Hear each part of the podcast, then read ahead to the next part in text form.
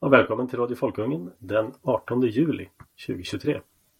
Idag provar vi med video. Man skulle kanske sminkat sig lite grann innan det här, vad säger du Sven? Ja, vi klarar oss utan det, än så länge va? Än så länge, ja. Precis. Ja, nej, men det här är nytt. Får se hur det går. Um, det är ju högsommar. Denna varmaste sommaren på 120 000 år. Som någon sa, klimatförändringarna har till och med gjort att värmeböljorna har blivit kallare. Men, eh, Nåväl. Eh, det är skattefridagen idag Sven. Ja. Jag, jag gratulerar. Från och med nu så jobbar du för dig själv. Det är inte riktigt sant. Det är skattefridagen idag för medelinkomsttagare. Eller det var igår. Uh, uh, jag tjänar lite mer så att jag får, får jobba åt det allmänna i några dagar till. Ehm, men skattefridagen det är, det är den dag på året när eh, i det här fallet då en medelinkomsttagare får börja behålla det han eller hon tjänar. Så att räknat på hela året och enligt vissa schabloner vad gäller konsumtionsmönster och sådär eh, så, så kommer alltså eh, allt eh, vederbörande har intjänat hittills i år att gå till skatt. Helt ja, det är stort. Vad är det? Det är juli, det är över, ja det är lite bit över hälften av året alltså. Ja, precis. Mm. Och uh, uh, jag tänker så här kring det här. Man brukar säga att pengar är makt. Och uh, det är ju sant. Eh, det är inte den enda formen av makt naturligtvis. Eh, våld kan vara makt också. Men pengar är definitivt makt. Eh, och det betyder ju att eftersom mer än hälften av inkomsterna lämnar hushållet och går till det allmänna så har det allmänna en oerhörd makt över oss. Jag tycker nästan det är det bästa sättet att, och, så att säga från ett kritiskt perspektiv lägga, lägga fram det. Uh, kanske inte fixera sig vid, vid, kronor och ören utan just vid makten över oss. Uh. Ja, men så Jag vet inte hur du ser på saken. Jo, jo, absolut. Det, det är ett sätt att mäta uh, hur mycket staten inkräktar i våra liv. För att uh, möjligheten att inkräkta och uh, så att säga livspussla med oss är ju proportionell till hur mycket resurser som finns. Ja. Så att vill man minimera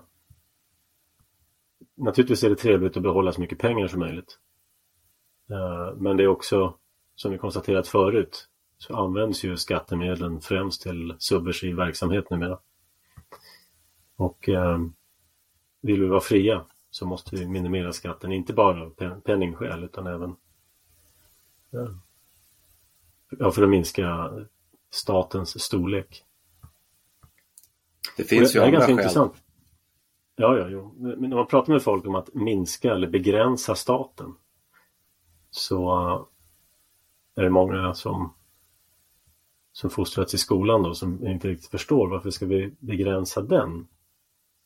Jag menar, våra problem beror ju på ett demokratiunderskott som det heter. Ehm, men eh, intressant nog så har vi ju de här grundlagarna ja, som vi konstaterat förut mer eller mindre värdelösa. Men tanken med dem är ju att hålla tillbaka statens eh, makt och expansionsmöjligheter. Så att eh, det finns ju inbyggt i systemet ett försök till att hålla staten liten. Mm. Margaret Thatcher sa ju någonting i stil med att socialister har en tendens att uh, få slut på andras pengar. Uh, och, och, uh, och jag tror jag nämnde tidigare här att, att riskbedömningar blir inte adekvata när de inte görs utifrån Eh, det egna risktagandet så att säga. Mm. När, när, när, risktagningar som ombesörjs via ombud, de, de går aldrig att lita på. Ja. Och det, Nej, det spelar också. Man, man, man, tar gärna större risk om det är andras pengar om det inte svider i min egen plånbok. Ja. Så kan man bara säga Du hade ett uttryck där. Skin in the game. Var ja, precis. Ja, skin ja. in the game. Mm. Uh, jag tänkte också passa på att nämna att uh, Sverige har ju då Eh, ett, ett skattesystem och ett skattetryck som är jämförbart med med vad heter det, jag tror Frankrike, Danmark, Belgien. Det vill säga, vi är inte så avvikande som vi en gång var. Eh, de här länderna de har helt enkelt kommit ikapp oss. Eh, men jag brukar alltid lyfta ett varnande finger där för att ja, Sveriges BNP hävdar jag är uppblåst på grund av eh, vår partiella råvaruekonomi kan man säga. Gruvnäring, skogsnäring och så vidare. Eh, jag bor ju i en del av Sverige som kanske är mest industrialiserad eh, och har mycket stora mycket stor råvaruproduktion och eh, stora höga förädlingsvärden. Men det här genererar inte ett välstånd i befolkningen. Då. Så att eh, i alla sammanhang där man jämför skattetrycket, man, man pratar om en skattekvot, det vill säga de offentliga skatteintäkterna uttryckt som andel av BNP. Eh, så hamnar Sverige då eh, idag inte så jättehögt upp. Men, men vår BNP då ska man komma ihåg, som sitter i nämnaren på det här eh, uttrycket, eh, den visar inte korrekt eh, vårt välstånd, eller snarare vår brist på välstånd. Då. Eh, och det, det, tycker jag är värt att lyfta fram om och om igen. Därför att, eh, inte minst därför att ungdomar får lära sig i skolan då att BNP per capita och så vidare är ett mått på, på välstånd och ekonomi. Det, det, ja, det stämmer inte riktigt. Nej, Nej BNP är ju ett eh, dåligt mått överhuvudtaget. det, det kan möjligen vara intressant för att se gick BNP upp eller ner jämfört med en tidigare period. Men mm. som absolut mätetal så ja, det beror på hur man definierar BNP. Räknar man in offentlig sektor eller inte? Och man, egentligen borde man inte räkna in den offentliga sektorns produktion överhuvudtaget. Um, ja, så att uh, det säger inte mycket. Jag tycker det är mer intressant att konstatera att eh, när jag föddes så kunde man försörja en familj med barn på en lön, ha bil, hus avbetalt och åka på semester. Mm. Det kan man inte göra idag. Min, min eh, morfar som för övrigt var kommunist, han, eh, han levde livet så. Han bodde i modern betongförortslägenhet. Min mormor var hemmafru. Uh, han var byggnadsarbetare och de kunde försörja en familj på det sättet. Mm. Han skulle förmodligen ha betraktats som ärkekonservativ idag. Vilket, alltså gårdagens kommunister är ärkekonservativa idag. Mm. Uh, han, skulle, han skulle ha föraktat den här så kallade borgerliga regeringen. Ja, och oh ja. Oh ja. Uh, ja, ja, det var skattefridagen det. Mm. Sen uh, har vi en liten nyhet ifrån Kina. Uh, jag följer en sida, ska jag passa på att göra reklam för, uh, för jag tycker att den är bra. Kinamedia.se. Det är inte så lätt att få nyheter ifrån Kina. Vill vi få nyheter från Storbritannien eller USA eller Kanada, Australien så kan vi gå in och i princip konsumera all deras inhemska media. Uh, det låter sig inte göra, göras i Kina. Uh, med mindre än att man pratar och förstår kinesiska. Och då kan man eh, istället titta på kinamedia.se. Så de skickar ut ett nyhetsbrev varje måndag med, med typiskt ett dussin punkter med, med nyheter de tycker är värda att ta upp då från Kina. Vet du vilka som står bakom det här eller? Eh, nej, det vet jag inte. Eh, jag tror att det är två killar, men, men eh, mer än så vet jag inte. Eh, igår då så var en av nyheterna eh, en, en nyhet på halvledarområdet. Vi har tidigare pratat om att eh, eh USA har fått med sig Holland och Japan på ett sanktionspaket mot Kina som syftar till att eh, förhindra att kineserna får den senaste fotolitografitekniken som är, utan att gå in på det, så det, det, det är någonting man behöver när man tillverkar integrerade kretsar. Chip, helt enkelt. Eh, och eh, nu har Kina svarat, kan man säga. Och infört ett exportförbud på eh, ämnena gallium och germanium. Och då är det så här att eh, gallium, eh, det använder man i ja, optokomponenter kan vi säga, som halvledarlasrar. Eh, till exempel sånt som används för fiberkommunikation. Eh, används också i galliumnitrid Eh, transistorer. Som, om jag inte är helt fel ute, är för höga frekvenser, höga effekter. Eh, tillgången på gallium i världen, den är helt fundamental för all elektronik kan man säga. Det, eller för, för vårt moderna IT-samhälle och så vidare. Eh, germanium är, eh, kan man säga, en, en eh, brorsa till kisel och används på liknande sätt. Det är också en viktig, ett viktigt ämne då. Ehm, och Kina hade, ska vi se, får jag kolla i fusk lappen här.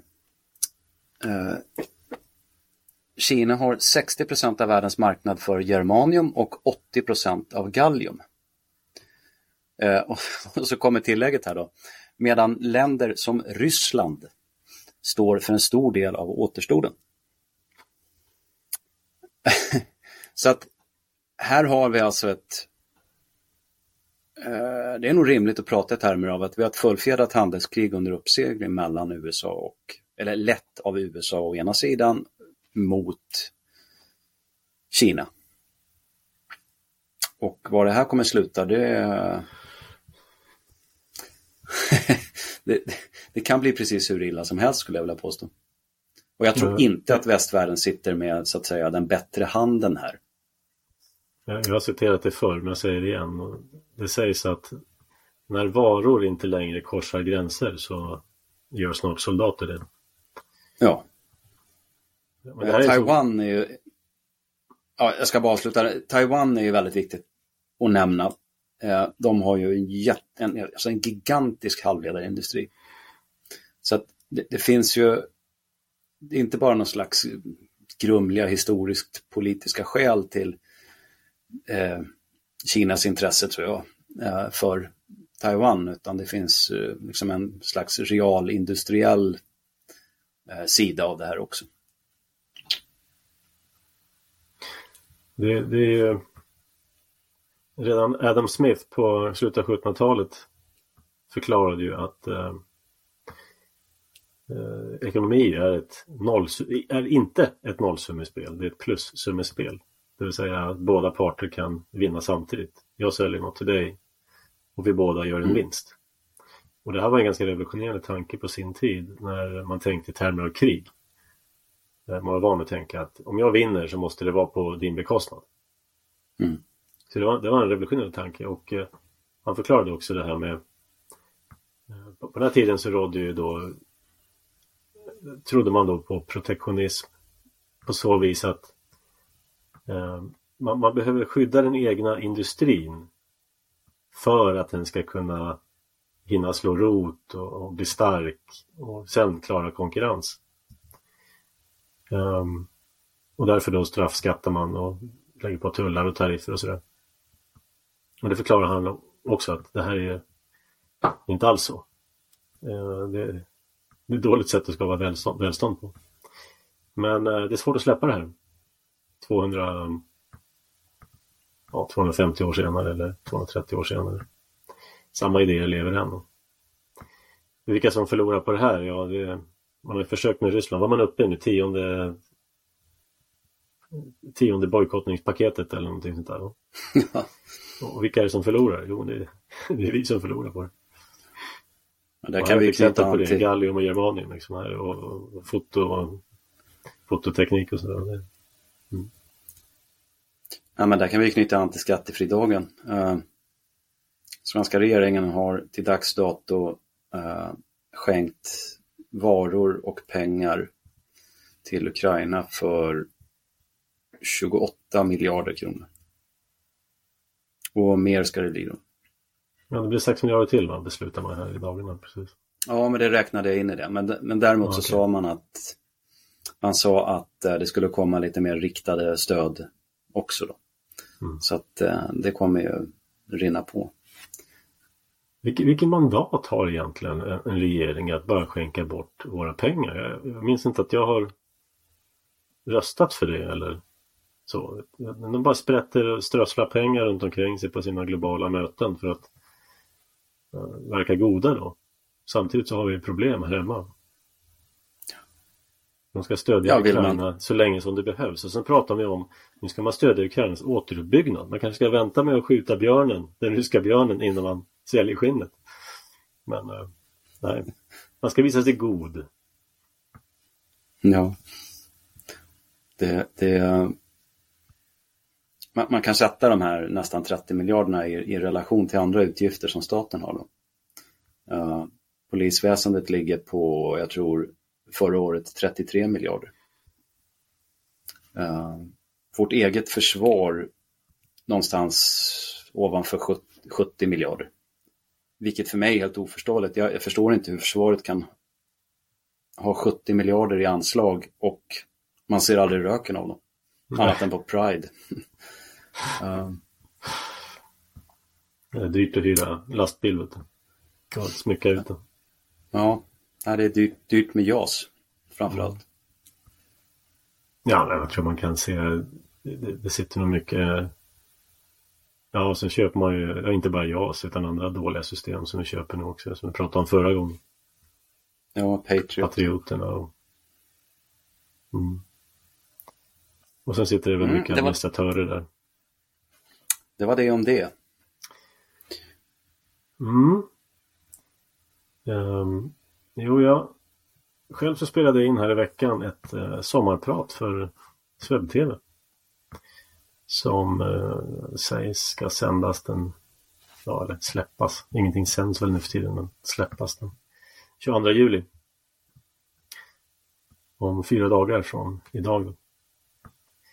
Och eh, jag tänkte bara ta några tankar ifrån det. Och den som hör det då får väl lite av en repetition av det som jag säger idag. Eller vice versa. Men i alla fall, jag, jag pratar en del om eh, civilisationers uppgång och fall och var vi själva står i den, i den cykeln. Eh, och de krafter som, som styr och kan man påverka det hela eller inte. Och eh, för det första eh, så tänker jag på ett citat av Marcus Aurelius. Den, eh, en av de goda kejsarna som han kallade. Um, ehm, och uh, han har ju många, han, han, skrev ju en, han samlade sina tankar i någonting som kallas för självbetraktelser. Det var egentligen aldrig tänkt att det här skulle publiceras. Men det har, det har publicerats efter honom. Då. Och han är känd som en av de stora stoiska filosoferna. I alla fall så sa han där på ett, på ett ställe att eh, om du betraktar historien och de civilisationer och imperier som har kommit och gått så kan även du förutspå framtiden. Um, historien och civilisationer följer vissa mönster när de föds, blommar, vissnar och dör. Och eh, vad tänker du? Vad, vad, vad, ser du för, när du tänker i de här termerna, vad tänker du på för faktorer då? I dagens samhälle tänker du? Ja, överhuvudtaget rent generellt. Hur kan man, vad, vad, finns det för kännetecken för samhällen som, som blomstrar och när de blir mätta och feta och lata och sen börja gå under. Det jag ser idag och det jag tror är tidlöst eh, förekommande i samhällen som är på väg mot en krasch. Det, är, det kan sammanfattas med dekadens. Mm. Eh, vilket är väl egentligen alltså, felprioriteringen. Alltså när man för blicken bort ifrån det som är viktigt i livet. Det som gör att vi lever, det som gör att vi förökar oss. Det som gör att kunskap överförs från en generation till nästa. När, när, när, alla de där sakerna helt plötsligt får spela andra fiolen i orkestern, då vet man att det är nära. Det, det kanske är en rätt så enkel syn på det hela, men det, det är väl någonting åt det hållet som jag uh, tänker. Ja, det är definitivt ett fenomen man ser i samhällen som står på randen av sin undergång. Men man funderar och funderar på, det är många saker som brukar uppstå samtidigt. Så man, man kan ju fundera på vad är den bakom, finns det en bakomliggande kraft som eh, driver på eller gör sådana här saker möjligt? Dekadens är ju en, så, är ju en sån sak som, som uppstår. Frågan är om det är den drivande kraften. Pudelns kärna. Jag säger inte att jag vet vad, vad, vad det här, vad som driver alltihop. Men jag har en, jag har en teori. Andra saker som man ser det är just det här med krig också. Um, det är ett bra sätt att slösa bort välståndet som vi nu har sett siffror på. Uh, laglösheten sprider sig och sådär. Uh, Eh, inflation har vi nämnt tidigare. Och det hänger ju samman med krig, för krig måste finansieras och då måste man det gör man ofta genom inflation eller skuldsättning. Det finns egentligen bara tre sätt en stat kan finansiera sig på. Det är skatter, inflation och lån.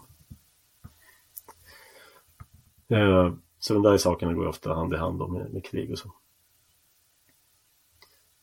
Um, ja, våldsamheter ser man ju ofta i civilisationers slutskede. Våld,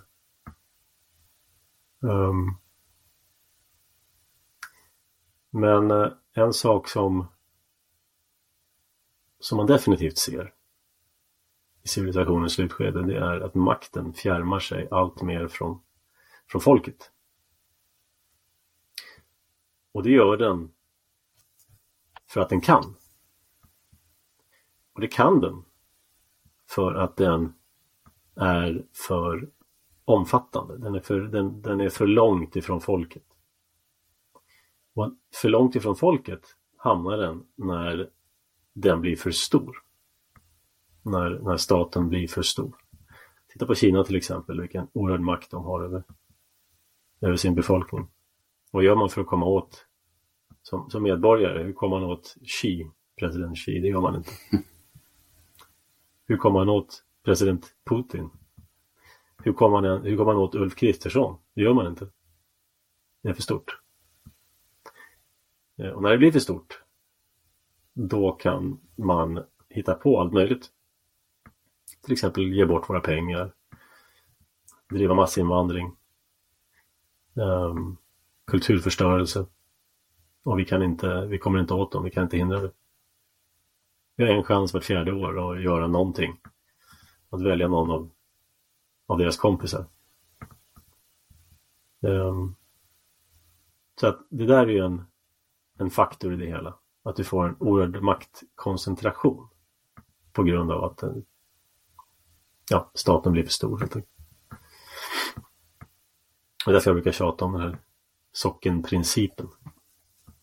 Mitt ideal, min utopi, som jag är mycket, mycket väl medveten om att det är inget som kommer att förverkligas under min livstid. Men eh, självständiga socknar med en kyrka i mitten. Vi hade ungefär 3000 i Sverige förut. Nu har vi, jag vet veta här bättre än jag, var det 270 kommuner eller någonting. Eller kanske ännu färre. Eh, det är hela tiden sammanslagningar, det blir större och större enheter. Socknarna slås ihop till kommuner, kommunerna är, blir större och större. Regionerna blir större och större. Polisdistrikten blir större och större. Och allting fungerar sämre. Allt det här görs hela tiden för att man pratar om ja men vi ska göra det av ekonomiska, rationella skäl. Vi spar pengar och blir effektivare. Och sämre. Man kommer allt längre och längre från verksamheten. Eh, rent matematiskt kan man ju också titta, titta på en pyramid. Jag tänkte att du har en, en, triangel. Tre kulor i botten. Två och så en högst upp. Botten där det är ju man säger, de som gör någonting, folket. Och så har du chefer och administration högst upp. Om du bara har tre i botten så har du tre stycken ovanpå också. Lika många administratörer som arbetar. 50-50. Lägger du på en rad till, då har du fyra arbetare men du har fem, sex administratörer. Plötsligt är det bara 40 procent människor som gör något riktigt. Lägger du på en rad till, då har du fem i botten och så har du tio ovanpå. Då är du nere på 33 procent av folk som gör någonting. Så ju större någonting blir, desto mer hierarkiskt blir det och desto färre människor som faktiskt gör nytta. Um, så det där är en, en faktor som, som driver på samhällens uppgång och fall. Så att, eh, och ibland så kan man ha tur och ha en, en ledare eh, även i ett sådant samhälle som är en, en välvillig despot eller en välvillig eh, ledare. Det kan man ha. Men tids nog så kommer någon annan som inte är så välvillig och eh, tar över det där. Och då sitter man där i botten på pyramiden och kan inte komma åt och göra någonting.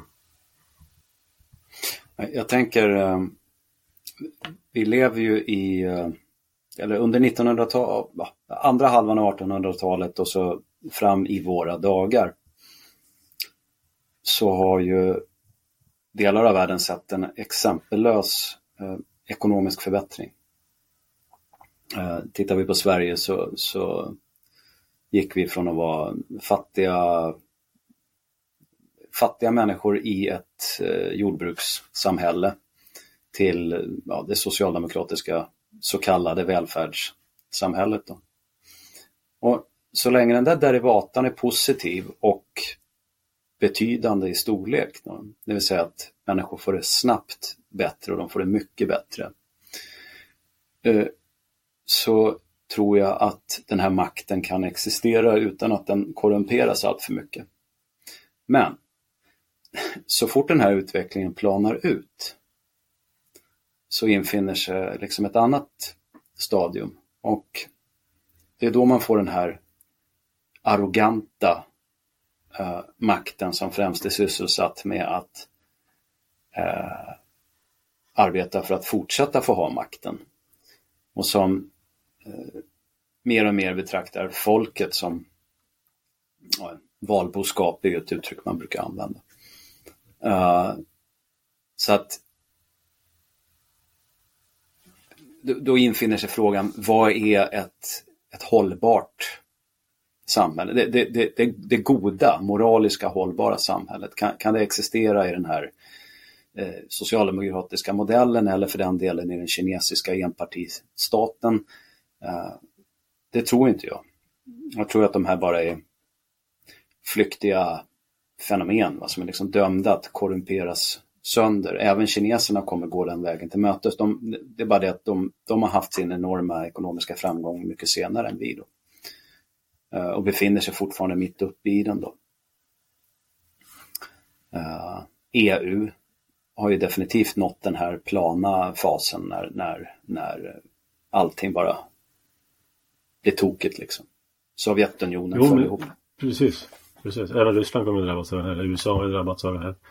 Ja. Uh, så att, men det hänger ihop med möjlighet, alltså det hänger ihop med att, att det planar ut ekonomiskt. Det hänger främst ihop med eh, beskattning och reglering. Till slut så blir eh, regimen så Alltså man ökar skatten hela tiden lite grann och sätter upp nya regler och sätter upp nya myndigheter. Därför att man, man gör inkrementellt och det märks inte så mycket när man gör det. Men med tiden så suger det här kraften ur eh, näringslivet. Alltså det som faktiskt skapar mm. välstånd. Och eh, då får vi eh, då ser sig företag om efter eh, gröna ängar. Till exempel, bland annat därför som har många som har flyttat ut till Kina. Förlagt produktion till Kina. Mm. Um, därför att man kan. Produktion kan flyttas och så bara skeppa, skeppar man grejerna hem eller vart de nu ska runt om i världen. Det spelar inte stor roll. Så att uh, det som blir kvar är ju tjänster. Det är svårt att flytta en frisör till Kina och klippa i Sverige. Eller en pizzabagare eller någonting sånt där. Så att det som blir kvar är ju tjänster och sen så har vi lite, lite design och lite teknisk utveckling kvar.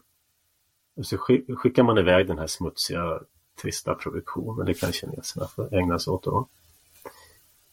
Ehm, och så tar vi det här som ett tecken på att vi är en väl utvecklad ekonomi. Jo, men i väl utvecklade ekonomier, det, det är tjänsteekonomier. Det är ett tecken på att man är högt utvecklad. Det är det inte alls. Det är ett tecken på att man skattar sönder eh, sitt näringsliv så det flyr produktion. Mm. Kineserna är inte dummare än att de, ja visst, de producerar men de lär sig ju samtidigt också. Så att eh, det är bara en tidsfråga innan de kan precis allt annat som som Apple i Kalifornien kan göra. Ja, visst. Och det kan de ju, kan de ju idag. Så att, de behöver ju inte oss. Vi behöver dem. Vi har satt oss alltså då genom att jaga ut eh, med skatter och regler jagat ut företagen så sitter vi i en situation där vi inte får germanium och, och gallium. Ja. Och sen planar det ut. Välståndet avtar och eh, då märker folk att vänta nu här. Vad får jag för pengarna? Jag jobbar och jobbar jag blir inte av med mina skulder. Liksom. Det finns ju en sån här uh, lag vars namn jag nu inte kommer ihåg men som säger någonting i stil med att inom offentlig sektor så all allokerar man resurser till att lösa en viss arbetsuppgift så kommer allt det utrymme man har allokerat att, att fyllas. Uh, så budgeterar man pengar för att lösa en viss uppgift så kommer alla pengarna gå åt. Eh, alltid. Eh, och, och, det där är ju också, det betyder ju då att om man, om man betalar in skatt som medborgare så hamnar de i ett sådant ekonomiskt sammanhang som jag beskrev nu. Eh, så, så, så förlorar liksom hela effektivitetstänkandet går om intet eh, inom offentlig sektor. Och Det där låter ju rätt så hårt att säga det. Eh, det finns massor med människor som arbetar inom offentlig sektor som är effektiva och som gör ett bra jobb. Eh, sjuksköterskor på sjukhus och andra exempel. Men det förtar inte att, att det liksom blir så här. Uh, där kommer ju din pyramid in om inte annat då med, med, ett, med ett management och ett middle management och, och, och, och liksom uh, ett helt koppel människor va? För, som, som egentligen där det egentligen räcker med några få för att lösa en uppgift. Och, och, och, och den här maran den, den, den rider ju verkligen vårt samhälle. Det, det, det, har ju helt spårat ur och det spelar ingen som helst roll om vi har en borgerlig regering eller en socialdemokratisk regering. Jag gillar att prata eh, elakt om, om Socialdemokraterna men, men borgarna är ju precis likadana, det är ingen skillnad. Ja. Helt värdelösa. Nej, men det finns ju ingen organisation som frivilligt bantar ner sig själv eller avskaffar sig själv. Nej. Eh, jag vet inte, alla som har suttit i en organisation som har en budget vet ju att om man råkar ha 20 av budgeten kvar vid årets slut, vad gör man då? Då bränner man den på någonting. Ja. Man vill ve och fasa och få en lägre budget nästa år därför att man var effektiv. Det, det funkar ju inte. Då. Så att nej, organisationer får eget liv och med överlevnadsinstinkt, helt klart. Men det är, även det är ju då en, en, vad ska vi säga, civilisationsförstörande mekanism, även om den verkar naturligtvis väldigt långsamt och det, det, det tar liksom många generationer så, så finns den ju där naturligtvis. En annan faktor som man kan se det är den här eh, jag ska säga humanismen. Det vill säga daltandet med fienden. Um, även, även romarna höll ju på med det, va? medborgarskapet, man skulle ge barbarerna medborgarskap. Uh, och sen så invaderade de och, och uh, ja, rev resten av Rom. Liksom. Ehm, uh, jo, men därför att man ska behandla alla lika. Man, man, någon sån här universell rättviseprincip. Då, Man värnar inte längre sina egna. Utan alla är lika mycket värda. Det kan man också säga. Och det här kan ju med nödvändighet uppstå. Därför att eh, man kanske, om man är för stor och blaffig och har lagt allt för mycket folk under sig i provinser så ska man hålla lugn här så måste man på något sätt ge dem vissa privilegier och medborgarskapet i det högsta. Um, så jag tror att den här, den här godhetshumanismen som vi ser i Sverige, den tror jag är inte unik på något sätt. Utan också ett ja, kännetecken. Nej, men det, det, det, finns ju en, uh, speciellt socialister då, de, de, de, kräver ju att all typ av omtanke och solidaritet ska ta omvägen via staten. Va? Och så uttrycker man sig föraktfullt om all, alla andra lösningar och kallar det för välgörenhet. Va? Uh, det där är ju sjukt. Det, det, det är, pat, det är patologiskt alltså. Uh, man kan ju försöka anlägga det perspektivet på sin egen familj då. Det blir ju helt perverst att uh, skulle jag behöva, liksom, för att vara solidarisk med mina familjemedlemmar, så skulle jag då behöva blanda in det allmänna och offentlig sektor varenda gång. Det, det är sjukt. Uh, och, och, och, det är också ett idiotförklarande av människor att, att nej, vi, vi kan inte ha en civilisation där, där vi lokalt hjälper varandra. Jag, jag lyssnade på, jag har inte lyssnat klart än, men jag, jag lyssnade på, nu ska vi se, eh, Linda Karlström tror hon hette på som också hade ett sommarprat på, på Sveb-TV och hon nämnde det de kallar för talko i, i Finland. Eh, där jag, det kände inte jag till då. Eh, jag associerade till, lite grann till, till, till Amish i, i, i USA när de flyttar lador och sådär. Eh, massor med män går samman och löser en arbetsuppgift då, eh, för ett, en familj eller för en individ. Eh, och, och, och så där gör man även i Finland. Uh, och tänka sig, man behöver inte alls någon kommun för att göra det här, va? utan det sker på, på vad heter det, eh, vad ska vi kalla det för? Det sker organiskt i brist på bättre ord. Uh, I, i en, en, en lokal minicivilisation där det finns sociala bindningar som knyter människor till varandra och får dem att utan uppenbar ekonomisk belöning hjälpa varandra. Det är naturligtvis så att det här är en typ av samhällsförsäkring därför att eh, hjälper, du till, hjälper du dina grannar så är sannolikheten hög att när du väl behöver deras hjälp så kommer de och hjälper dig. Ja, ja det är intressant. Nej, men det är också en, en, en sak därför att den här eh, staten den måste ju bli med tiden allt godare för att eh, ja, eller valfläsk helt enkelt. Om det är en demokrati och man röstar så det måste lova mer och mer. Eh, och det här leder till högre skatter, men inte bara det, utan det leder också till det som du antyder här, att staten tar över allt fler roller. Ja, ja men eh, det är klart att, titta till exempel på eh, Försäkringskassan. Mm. En gång i tiden så hade Sverige massor med olika små försäkringskassor som var privata initiativ Eh, som, som människor hade satt upp, ofta knutna till en viss bransch. Um, men så sa staten, ja men uh, det här är en bra grej, det tar vi över. Och nu ska vi se till att alla får det här. Och det ska vara lika för alla. Ja, men jättebra, då röstar vi på det va. Öka skatten och så ineffektiviteten. Och, uh, så har staten lagt ännu ett område under sig.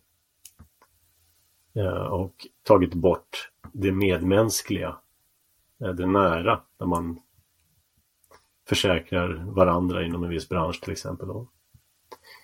Um, arbetsförmedlingen var samma sak. Det var också små lokala arbetsförmedlingar. Ja, men det tar vi över. Och vad Arbetsförmedlingen förvandlas till idag, det är en, en koloss som administrerar a-kassan. Um, Precis. A-kassan är ju A-kassan är ju ett eh, perfekt exempel. Eh, för, för där lurar man ju också stora delar av befolkningen. Eh, och, och, och får dem att tro att nej men jag betalar ju en medlemsavgift här i a-kassan så att det är vi medlemmar här som finansierar a-kassan. Och så är det ju inte. Utan går man in och läser årsredovisningen för, för a-kassan så framstår det väldigt, väldigt, väldigt tydligt att eh, nästan alla pengar kommer från staten via skatt. Mm. Så, att, så att det är inte alls någon, någon eh, medlemsfinansierad eh, eh arbetslöshetsförsäkring. Nej. Eh. Men det var det en gång i tiden. Ja. Och sen så har du andra sjukvården naturligtvis också. Man kunde gå till en liten lokal sjukstuga och sen så det stora blaffiga sjukvårdskolosser som eh, Karolinska, Huddinge till exempel. Och, eh, andra områden där staten har tagit över. Ja, du har ju samfund och föreningsbidrag. Den sista civilsamhällets sista utpost på något sätt. Va? Inte ens föreningslivet får vara i fred. Till och med det ska bli allmosa. Inte ens alternativmedia får vara i fred. Nej. Ingen alternativmedia egentligen som mottar pressstöd borde ju få kallas för det. Nej. Det är ju förändringar på gång där, vi får se vart det slutar. Men, men ja. Vad är det för förändringar där? Att de inte ska få det på grund av demokrativillkor? Ja, ja, den biten låter jag vara... Det vet jag inte riktigt hur det kommer bli. Men det finns ju sådana diskussioner också. Men eh, det är ju också jag tror man ska försöka vika en större del av pressstödet till lokal journalistik som man brukar kalla det. Ja. Uh, vilket väl, så att säga, det finns gradskillnader i helvetet och det där är väl faktiskt ändå en bra utveckling då. Jo, ja, jag läser hellre om borttappade cyklar och jag läste, tror jag, Oskarshamn läste jag en lokaltidning där att Kommunerna har satt upp fem insektshotell och sådana grejer. Det är, det är bra grejer. Som en nyhet Mm. Ja. Ja, nej, Där, det, det jag, jag, jag, måste bara nämna att alla bör komma ihåg att vi har nu en borgerlig regering. Den har majoritet tillsammans med SD. Man har möjligheten att ge sig på public service. Man har möjligheten att förändra allt det här.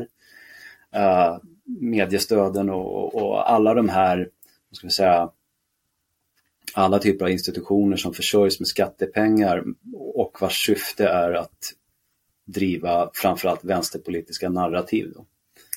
Eh, som jag har själv skrivit på Folkungen om Civil Rights Defenders och det finns andra sådana här, va? RFSL och ja, allt det här skulle man kunna ge sig på nu. Det majoriteten för att göra det finns, men man gör det inte. Nej, man vill helt enkelt inte vinna en gång till.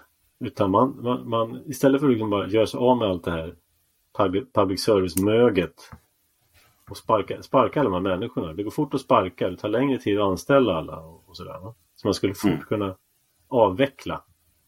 Så att även om sosseriet skulle vinna nästa gång skulle de inte hinna bygga upp det igen.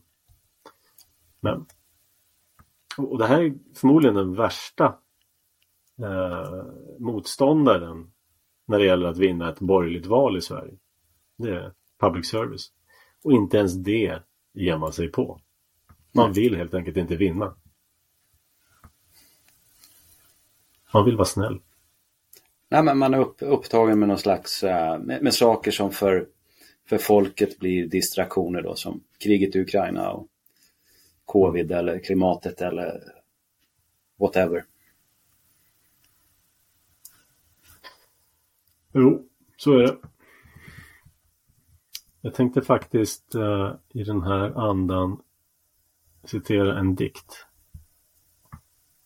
som jag har, det här är nog min favoritdikt faktiskt. Förr i världen så kunde folk nämligen dikta. Och det var en, en konst att i en koncentrerad form förmedla ett stort budskap. Eh, det är någonting som jag inte hittar riktigt i moderna dikter, men det kanske finns. Men, eh, den har jag citerat förut i andra sammanhang, men tänkte göra det ändå. Jag kanske stanna några gånger på vägen här. Den heter Nu ljusnar våren av Esaias Collin. Den här skrevs 1899. Han var någon typ av järnvägstjänsteman så han var inte en, en professionell diktare på kulturstipendium eller någonting sånt utan han hade ett hederligt jobb. Eh, dagligdags men han, han förstod saker ändå. Och jag tror att förståelsen för de här civilisationsfrågorna kanske var större förr än vad de är idag. Trots att vi har så mycket information omkring oss så är inte kunskapen större. Men han satt i alla fall och funderade 1899 om det här nya århundradet som skulle komma. 1900-talet. Vad skulle komma? Och han, han undrade, kommer det här landet ens finnas kvar om hundra år? Var det hans, hans tanke. Så det var vår 1899. Och han skrev följande, han var då 33 år gammal. Nu ljusnar våren kring allt Sveriges land och trädens alla knoppar ymnigt svälla och älv och sjöar bryter isens band och muntert bäckarna i mossan kvälla. Det skimrar gult vid minsta dikeskant. Det lyser violett kring dal och brant. Långväga gäster bygger åter bo under takens krön på gamla ställen och över fält där sommarens skördar gro hörs lärkans sång från morgonen till kvällen och fiskarna i middagssolens gass på grunden leka ibland fjolårsvass. Det våras, minns du väl? För sista gången ute i ett sekel som snart ska ändas. ändas. Härnäst som våren löser vinterns tvång, utav det nyas sol ska blicken bländas. Hur ska i gamla Sverige det se ut när 1900-talet löper slut? Skall det, när det våras sista gången då, av samma fria vindar Sverige svalkas, ska samma fria man den jord beså, som ingen främmande plogbill än fått nalkas skall än kring landet samma tungomål förnimmas med sin svenska klang av stål. Jag tycker det är intressant. Ska samma fria man så den här jorden som ingen tidigare har fått ockupera och kommer att tala samma språk i landet. Eh, och sen, säger, sen vill han förklara att vi kan inte skylla på gudarna här utan vi har faktiskt eh, någonting med den här saken att göra. Säg ej att svaret göms i gudars knän. Väl rår en högre makt för våra öden, men var ett folk från jorden sopats hän, så bar det inom sig dock Eh, fröet till döden. Och hävden där den synat, våd vid våd, fann lätt på djupet hämndens röda tråd. Så lek ej med din framtid, Sveriges folk, så att barn och barnbarn ej må vådan skörda. Det är inte nog att vara vettets tolk. Det är inte nog att bära dagens börda. Det var och är ej nog till frihetsvärn att kläda ungdomen i stål och järn. Och han säger här att eh, vi kan inte skylla på gudarna om vi blir utrotade och utbytta i vårt land. Utan det hängde på oss. Och eh, som han att ja, hämnd och ja, kiv och bråk var en komponent i det här också. Och sen sa hon att det räcker inte med att vara smart. Det räcker inte med att jobba. Och det räcker inte med att göra soldater av våra ungdomar om vi vill bevara vår frihet. Smarthet, hårt jobb och soldater. Det räcker inte för att bevara vår frihet. Han säger att mer än vapen är dock tro och hopp och kärleken till fädernas enkla seder. För ett folk som utan ans växer upp, som trotsar allt, där ska frihetens sol gå neder. Och den som inte tål dygdens milda tvång, han får bära en tyngre börda, sist en gång. Så här är det som du pratade om, den här dekadensen. Mm. Att eh, vapen är all ära, men kärlek till våra fäders enkla seder är viktigare. Och att vi respekterar de värderingar och normer som de har gett oss. Om vi inte kan bära den lilla bördan, att hålla oss till det, då kommer vi få ännu tyngre bördor när vi tappar vår frihet. Och sen, ja förlåt. Ja, det var en bibelreferens med det, tro, hopp och kärlek. Ja, just det. Precis. De var ju belästa människor på den tiden. Mm. Så avslutar han och säger, nu ljusnar våren kring allt Sveriges land. Om någonsin dess frihet ska gå under, så må ingen vårsol bryta isens band och ingen fågel slå i våra lunder. Men vintern stiga ner från våra berg och bädda allt i dödens vita färg. Här säger han helt enkelt att om vi tappar vår frihet, då, då ser jag hellre att det här landet återigen läggs under is. Än att det är mm.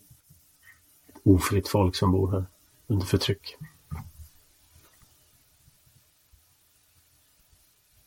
Mm. Ja, det är tänkvärt.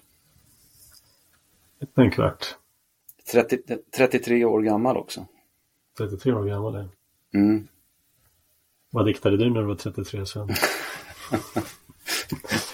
jag, jag, vänt, jag, jag, väntar fortfarande på premiären. Mm. Ja, men det... djupt. Ja. Så, det finns mm. saker vi kan göra men vi måste börja i, i bakänden så att säga. Vi måste börja med kärleken till fädernas enkla seder och återgå till de värderingar som en gång gjorde det här till ett starkt folk och starkt land. Det är, det är ju måste...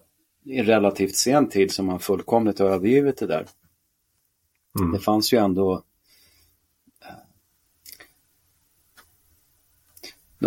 ja, hur ska jag uttrycka det här?